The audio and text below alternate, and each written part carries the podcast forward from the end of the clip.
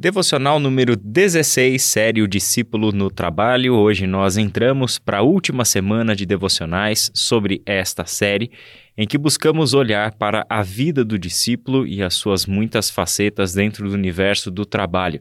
Pensamos biblicamente o trabalho, desde o seu princípio, seu propósito na vida humana e na criação.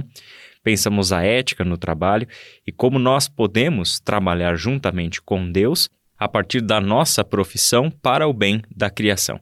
E hoje está comigo Caleb Ribeiro e nós leremos juntos o texto de 1 aos Coríntios, capítulo 10, versículo 31, texto que foi base da pregação do André.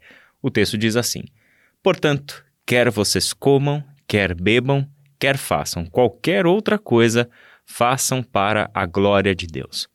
Caleb, este texto é significativo porque deixa muito claro a maneira com que Paulo pensa este ser humano redimido em Jesus Cristo. Ele é recolocado no supremo propósito pelo qual ele vive, e este supremo propósito é viver para o louvor da glória de Deus.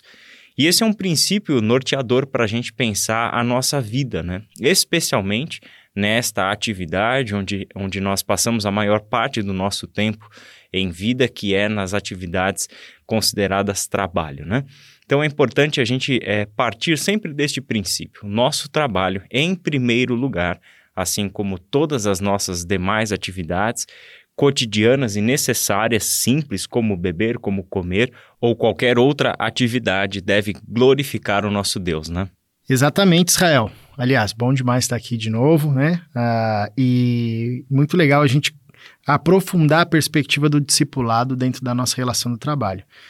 E penso que esse é um dos objetivos de Paulo aqui, né? Quando ele traz é, para a vida cotidiana, para o dia a dia, para as coisas mais simples, né? Comer, beber ou qualquer outra coisa que a gente faça, a gente deve fazer isso para a glória de Deus é, Paulo ele, ele livra a gente da tentação de fracionar a fé, né? de fracionar a caminhada com Jesus do tipo é, a minha relação com Deus diz respeito ao domingo, né? E, e, as coisas relacionadas à fé. Então, esse, esse verso aqui, assim como outros versículos também, eles são cruciais nessa perspectiva de apontar para todos nós que não tem como fracionar a relação com Deus.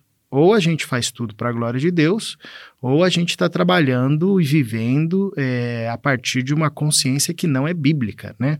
Ah, e é muito interessante que é, o apóstolo Paulo começa esse capítulo 10 falando da relação dos judeus, lembrando a história dos judeus e como eles, por muitas vezes, quase que é uma marca na trajetória do povo, é, deixou ou perdeu essa consciência de glorificar a Deus. Pelo contrário, por muitas vezes se debandaram, o, povo se debandou é, para a perspectiva da idolatria e tudo mais. E quando Paulo traz esse conselho, para uma igreja que a gente sabe que era uma igreja de muita confusão, né, em muitos aspectos, Paulo aterriza o, o, coração e os pés desses irmãos e a nossa, o nosso também, né, numa vivência diária onde a todo instante nós estamos no, nos perguntando se aquilo que fazemos, aquilo que falamos, como estamos é, atuando e agindo, vivendo, de fato tem glorificado a Deus, né? No verso 32, ele, por exemplo, justifica essa, essa nossa atitude, essa nova consciência, a partir da ideia de não ser tropeço por irmão, né? No meu trabalho eu não posso ser tropeço por irmão, nem para aquilo que Deus quer realizar ali. Pelo contrário, a gente tem que viver de uma forma é, tão, tão louvável aos olhos de Deus que aqueles que estão ao nosso redor é, sejam alcançados por esse testemunho da fé. Né? Então você tem aqui um desafio muito profundo que relembra aquilo que Jesus falou para os pescadores: não, vocês serão pescadores de homens. Né? Continuam sendo pescadores. É, se amanhã depois você vier ser outra coisa, independente da sua formação, da sua profissão, do que, que você faz, é, nós, discípulos de Jesus, somos chamados a pescarmos homens e, e isso tem a ver com viver e fazer tudo que fazemos, viver em tudo que vivemos para a glória de Deus. E com isso, Caleb, a, a palavra de Deus coloca os assentos nos devidos lugares, né? Como você acabou de falar, vocês, o que importa é que sejam pescadores de homens, não importa o que vocês estejam fazendo. Ou seja, tira o assento das coisas e dos seus resultados conforme a cultura vigente e coloca o assento na vida e nas pessoas, portanto, nas relações. Ele nos leva a olhar para além das redes dos, dos, barcos e dos peixes. Ele nos leva a olhar para as pessoas que estão envolvidas neste processo. Então, ele coloca o acento no lugar certo, né?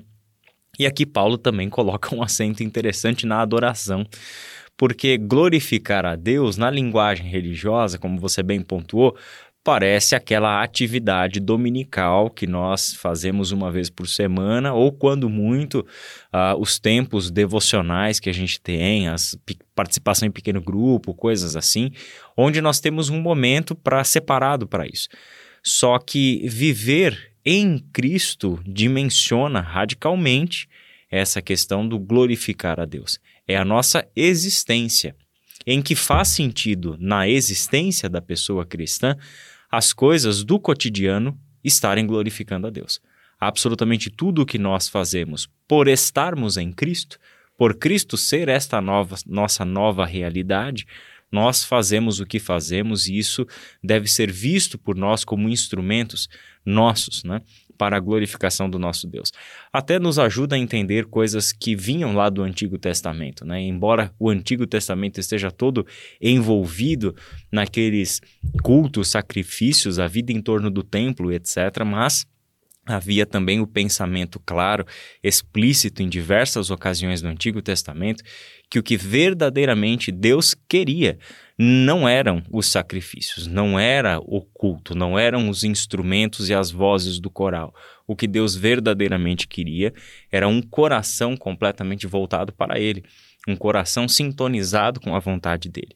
E isso se manifesta onde? Nas nossas práticas cotidianas. Isso se manifesta na maneira como nós vivemos e especialmente a nossa conduta, uh, o porquê nós trabalhamos e o que nós fazemos com essas nossas relações de trabalho, né? Caleb, vamos orar ao Senhor, pedindo a bênção dele sobre essa nova semana que a graça dele nos conduza nas devocionais que nós vamos fazer, nas leituras bíblicas e nos nossos comentários aqui. Você pode orar com a gente? Paizinho, obrigado por esse momento, que a tua palavra floresça no nosso coração, modelando a nossa forma de pensar e a nossa forma de viver. Que a gente viva de fato para a tua glória. Que em tudo que a gente for fazer, é, a gente faça a partir dessa consciência de que estamos apresentando ao Senhor, mostrando ao Senhor, estamos fazendo diante de Ti, pois de fato é como é feito, tudo é feito diante do Senhor.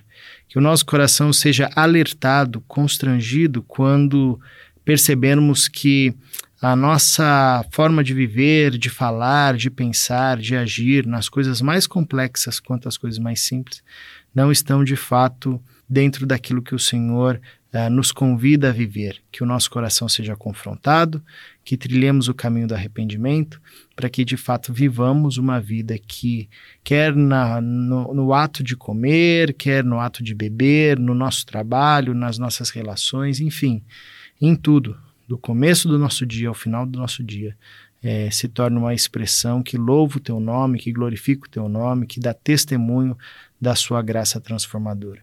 Nós precisamos de ti, do teu auxílio, para de fato vivermos essa profundidade. E é no nome de Jesus que nos apegamos. Amém.